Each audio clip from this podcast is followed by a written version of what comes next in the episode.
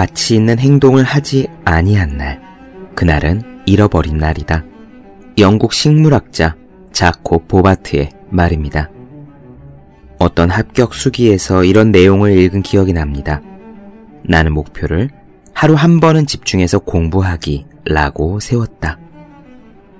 대부분의 수험생들은 거의 하루 종일 공부를 합니다.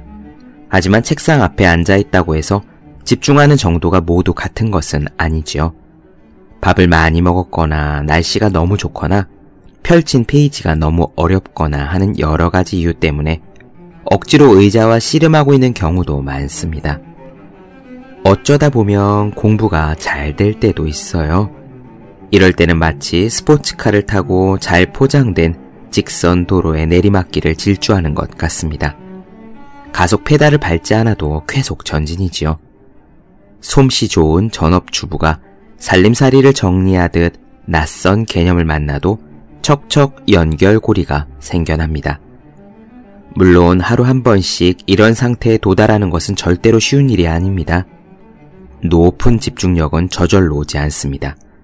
가속 페달을 붕붕 열심히 밟아대야 한 번쯤 겨우 쾌속 전진이 찾아올까 말까입니다.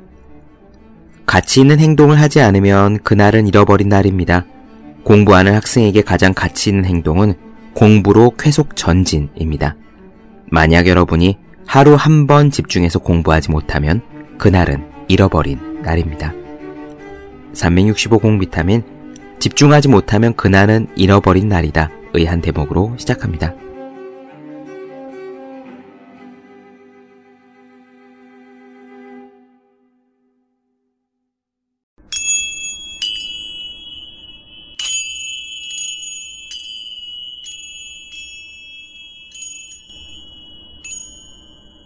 네, 안녕하세요. 본격 공부작업 팟캐스트 서울대는 어떻게 공부하는가 한지우입니다. 우리는 지금 무라카미 하루키의 그러나 즐겁게 살고 싶다에 나오는 에세이들을 나눠드리고 있습니다. 오늘은요, 삶의 태도에 대한 하루키의 생각을 엿볼 수 있는 글입니다. 먼저 점치는 일에 대한 글을 나눠드릴 거예요. 여러분들께서도 점을 치는 일에 관심이 있으십니까?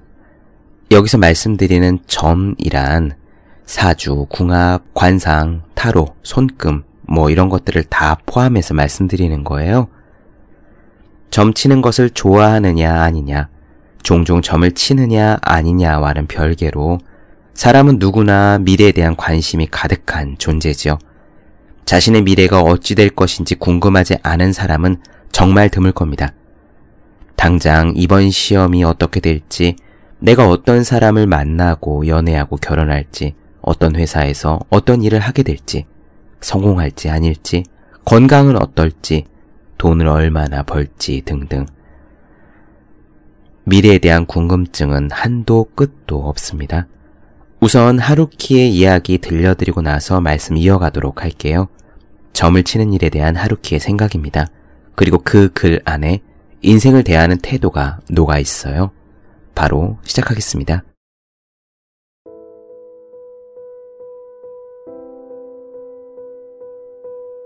한때 점치는데 열중했던 적이 있다. 물론 열중했다고는 해도 재미삼아 하는 정도였지만 그래도 한밤중에 가만히 정신을 집중하면 가벼운 무아지경 상태에 빠지고 그럴 때는 스스로도 깜짝 놀랄 정도로 이런저런 것들을 잘 알아맞혔다. 한 예로 어떤 여자의 점을 치자 그녀의 연인이 몇 살이며 어디 출신이고 형제는 몇 명인지가 비교적 막힘없이 떠올랐다.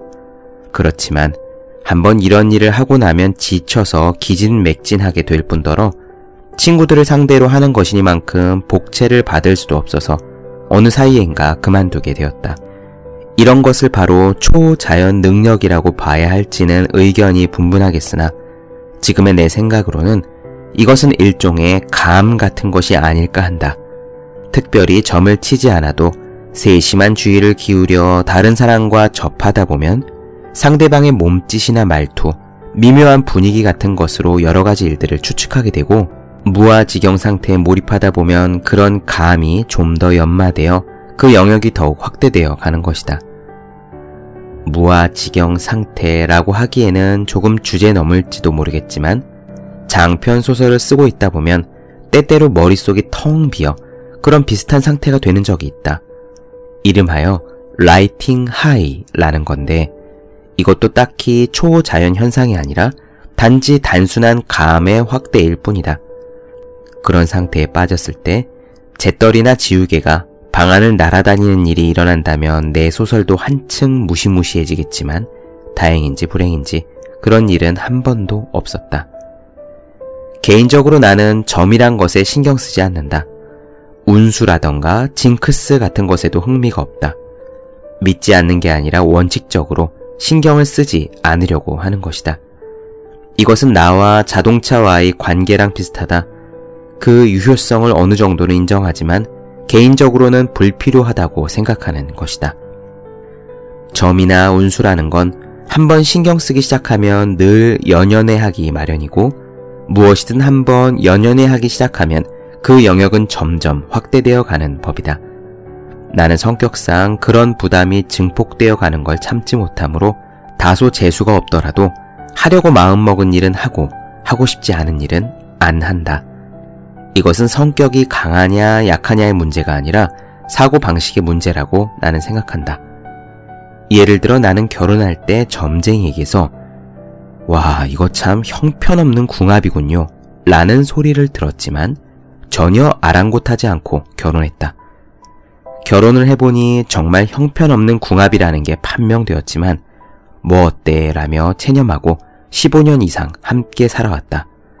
정말로 형편없는 궁합이란 의외로 좋게 작용하는지도 모른다. 그리고 나는 자주 이사를 하는데 그때마다 점을 신봉하고 있는 친구에게서 그 집은 그만두는 게 좋겠어. 그쪽은 하루키한테 최악의 방향이라고 라는 얘기를 들었다. 그 사람 말에 따르면 나는 늘 최악의 시기에 최악의 방향에서 이사할 집을 발견하는 특수한 능력을 가진 듯 싶다. 그 사람은 또 지금 그곳으로 내가 이사하면 끔찍한 일이 일어날 거야. 아픈 사람이 생기고 일은 제대로 풀리지 않지. 부모 상을 당할 수도 있고 화재가 날 위험도 있어. 앞으로 두 달만 기다려봐. 두 달만 지나면 모든 게 잘 풀릴 테니까. 라고도 했다. 그렇지만 나는 두 달은 커녕 잠시도 기다리지 않고 곧바로 이사해 버린다. 한번 그렇게 양보를 하면 앞으로 똑같은 일이 또 일어나 두 달이 반년이 되고 1년이 될 게 뻔하기 때문이다. 그런 말에 한 번 지면 결국 언제까지고 계속 지게 된다. 그러니까 아 괜찮아 될 대로 되라지 뭐 라는 배짱으로 당당하게 뚫고 나간다. 이런 진취적인 자세를 취하는 한 운세 따위의 진리가 없다. 그러는 사이에 그 사람도 포기했는지 우리 이사에는 일절 참견하지 않게 되었다. 이런 성격은 옛날부터 쭉 그래왔던 것으로 고등학교 때는 어머니가 대학 입시를 위해 신사에서 사오신 잡귀를 쫓는다는 화살을 내가 둘로 뚝 부러뜨려 내다 버린 일이 있었다. 그런 짓을 하면 어떻게 될 것인지 시험해 보고 싶었기 때문이다. 화살 하나쯤 부러뜨렸다고 해서 대학에 떨어진다면 대학 따윈 어떻게 되든 상관없다는 생각도 있었다. 뭐랄까, 자포자기 비슷한 실험 정신인 것이다. 결과부터 말하자면 나는 국립대학은 떨어지고 두 군데 사립대학에 합격했다. 부모님은 사립대학은 돈이 많이 든다는데 하고 중얼중얼 불평을 늘어놓으셨고 그 점에 대해서는 내가 잘못했다는 생각도 들었지만 실제적으로는 국립대학에 가지 않아서 그 후에 어떤 불이익을 당했던 기억은 없다. 어쩌면 있었는지도 모르지만 나는 전혀 눈치채지 못했다. 점괘를 믿거나 안 믿거나 미신을 신봉하거나 신봉하지 않거나 그것은 각자 알아서 좋을 대로 할 일이고 다른 사람이 이러쿵 저러쿵 할 문제도 아니지만 나는 개인적으로는 굳이 흉일의 결혼식을 올리려는 타입의 사람들이 좋다. 흉일이 됐든 뭐가 됐든 우리는 잘 해 나갈 거라는 신념이 있으면 무엇이든 잘 헤쳐나갈 수 있을 것 같다. 물론 내가 책임은 지지 못하겠지만 말이다. 네, 어떻게 들으셨습니까? 저는 개인적으로 하루키의 이런 태도가 참 마음에 듭니다. 마치 담력 훈련을 위해 공동묘지 앞에 서서 그 안으로 보란 듯이 앞장서 걸어가는 보이스카웃 같은 느낌이 들어요. 저쪽에 가면 뭐가 나올 것 같고 귀신이 나올 것 같아 라고 다들 꺼림칙해 하는 것을 있는지 없는지 어디 한번 보자 하고 일부러 가는 거죠. 여러분들께서는 점에 대해 어떻게 생각하십니까? 미신이라고 하시는 분도 믿는 분도 사기라고 하시는 분도 있을 겁니다. 그 부분은 사람마다 각자 판단이 다르겠습니다만 저는 개인적으로 이렇게 생각해요. 완전히 사기를 치려고 작정한 경우는 논외로 하고 사주, 관상, 손금, 별자리, 타로 등등을 통칭하여 점은 오랜 세월 경험치의 축적으로 확립된 거라서 나름 맞는 부분이 있다고 생각합니다. 이런 점들이 미래를 예측할 수 있는 거냐 하는 물음에도 개인적으로 저는 어느 정도 그럴 수 있다라고 생각해요. 이런 느낌이죠. 허허벌판인 들판을 상상해 보세요. 그 들판에 지금 동쪽으로 시속 60km로 달리는 자동차가 있는 겁니다. 점을 본다는 것은 그 자동차의 현재 상태를 보고 앞으로 어떻게 될지를 예측하는 거라고 대강 그런 느낌으로 저는 받아들입니다. 자동차의 궤적을 보면서 너는 동쪽으로 계속 달릴 것이고 2시간 후에는 어디 어디에 닿을 것이야 라고 말하는 식이죠. 저는 점치는 일을 즐겨 하진 않습니다만 몇 번 본 일은 있어요. 한 번은 이런 일도 있었습니다. 지갑에 만 원짜리를 가득 넣고 사주를 보러 갔어요. 제가 제 돈을 내고 점을 본 유일한 경우였습니다. 사주 보는 집들이 많이 있는데 아무 집에나 들어갔거든요. 복채를 내고 점을 보고 그 옆집을 또 들어갔습니다. 그리고 또 그 옆집. 그때 서너 군데에서 이런저런 말을 들었었어요. 저는 내심 나에 대해서 어떤 사전 정보도 주지 않겠다라는 생각으로 생년월일 외에는 아무 말도 않고 목석처럼 앉아 있었는데 저절로 뭔가를 풀어서 설명을 해주시더군요. 그런데 재미가 있었습니다. 몇 가지 굵직한 것들을 잘 맞춰요. 직업은 남을 가르치는 일, 회사라면 교육회사에 다녀야 된다. 글 쓰고 말하는 일이 잘 맞는다. 공부는 꽤 잘했는데 20대에는 뭔가 잘 안 풀린 것 같다. 일복이 굉장히 많은 사람이다. 굉장히 많으니 앞으로 조금도 걱정할 필요가 없다. 등등 그런 이야기였습니다. 사주라는 것이 어차피 생년월일 시를 넣으면 똑같이 나오는 것이긴 하지만 다녀간 모든 곳에서 똑같이 이야기를 했는데 잘 맞더라고요. 또 제가 아는 지인 중에 한 분이 별자리 공부를 열심히 하신 분이 있는데 제 거를 열심히 풀어주셨거든요. 그런데 그것도 신기했습니다. 잘 맞았어요. 별자리 자체에서 글과 말을 좋아한다든지 책을 좋아하는 성격이라든지 운동을 좋아하고 무술을 좋아한다든지 등등이 나왔습니다. 흥미로웠죠? 돌돌아보면 맞는 말은 제법 많았고요. 딱히 그건 전혀 아닌데 하는 것은 또 잘 없었습니다. 그렇다면 점을 칠 때 하는 말을 다 믿을 것이냐? 거기서 주는 조언을 그대로 선택하고 따르면 될 것이냐? 우리의 운명을 바꿀 수는 없을 것이냐? 라는 질문이 이어질 수 있겠죠? 저는 이렇게 생각합니다. 아까 자동차가 동쪽으로 60km로 달리는 것의 예를 말씀드렸잖아요. 운전사는 언제든 방향과 속도를 바꿀 수 있습니다.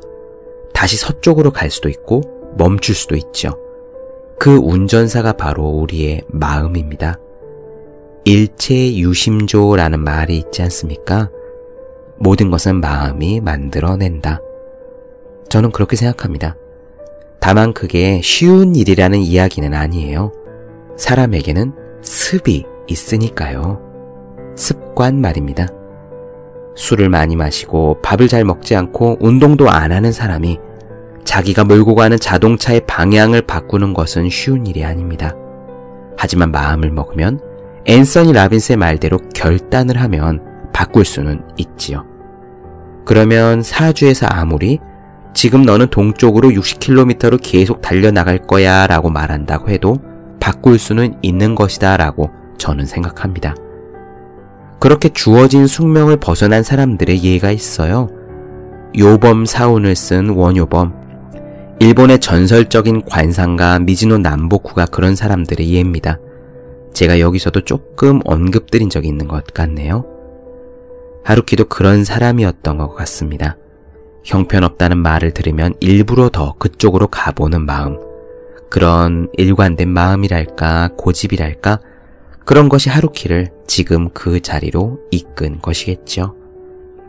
네, 이어서 짧은 거 한 편 더 보고 오늘 마무리하도록 하겠습니다. 글을 어떻게 쓰는가에 대한 이야기인데, 역시 하루키는 글을 쓰는 것은 삶을 사는 것과 이어진 문제다 라고 이야기합니다. 저도 완전히 동의해요. 결국 공부든 일이든 글이든 뭐든지 우리가 행하는 모든 것들은 삶을 어떻게 살아갈 것이냐 하는 삶의 자세와 연관된 문제입니다. 성공과 실패는 그것의 그림자처럼 따라오는 것이라고 저는 생각합니다. 바로 이어가도록 할게요. 이따금 앞으로 글을 쓰면서 살고 싶다는 젊은이들에게서 문장 공부를 어떻게 하면 좋을까요? 하는 질문을 받는다. 나 같은 사람한테 그런 걸 물어봐야 아무 소용없지 않나 하는 생각이 들지만 하여튼 그런 일이 있다. 문장이라는 것은 자, 써야지 라고 생각한다고 해서 제대로 써지는 게 아니다.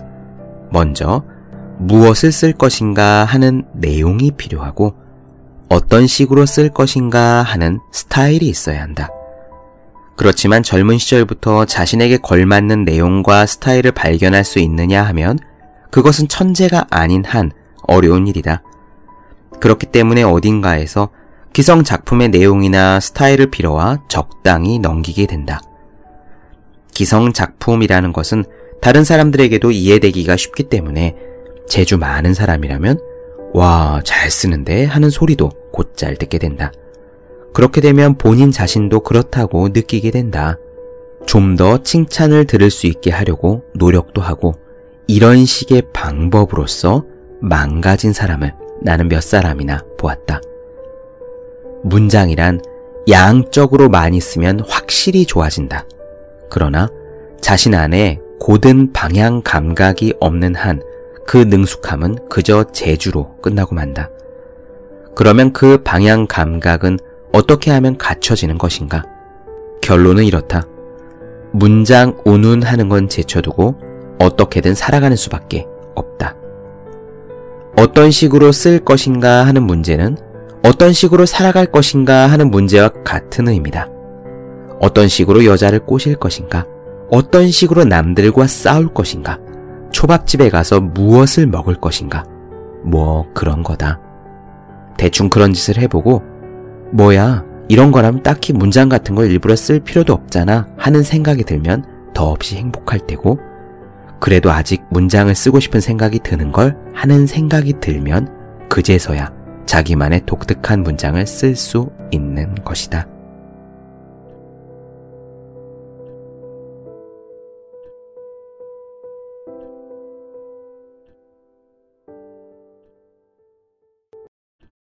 네, 본격 공부자극 팟캐스트 서울대는 어떻게 공부하는가 무라카미 하루키의 그러나 즐겁게 살고 싶다 에세이를 나누어 드렸습니다. 더 많은 이야기가 궁금하신 분들, 질문사항 있으신 분들은 제 네이버 블로그 어생의 즐거운 편지, 다음 카카오 브런치 한재우의 브런치, 인스타그램에서 해시태그 서울대는 어떻게 공부하는가 검색해 주시면 좋겠습니다. 또 매일매일 공부하시는 분들, 여러분 주변에 매일매일 공부하고 계시는 그분들을 위해서 하루 한 페이지씩 읽고 공부할 의지를 북돋는 책, 보기만 해도 공부하고 싶어지는 365 공부 비타민을 선물해 주시면 좋겠습니다. 오늘은 여기까지 할게요. 저는 다음 시간에 뵙겠습니다. 여러분 모두 열심히 공부하십시오. 저도 열심히 하겠습니다.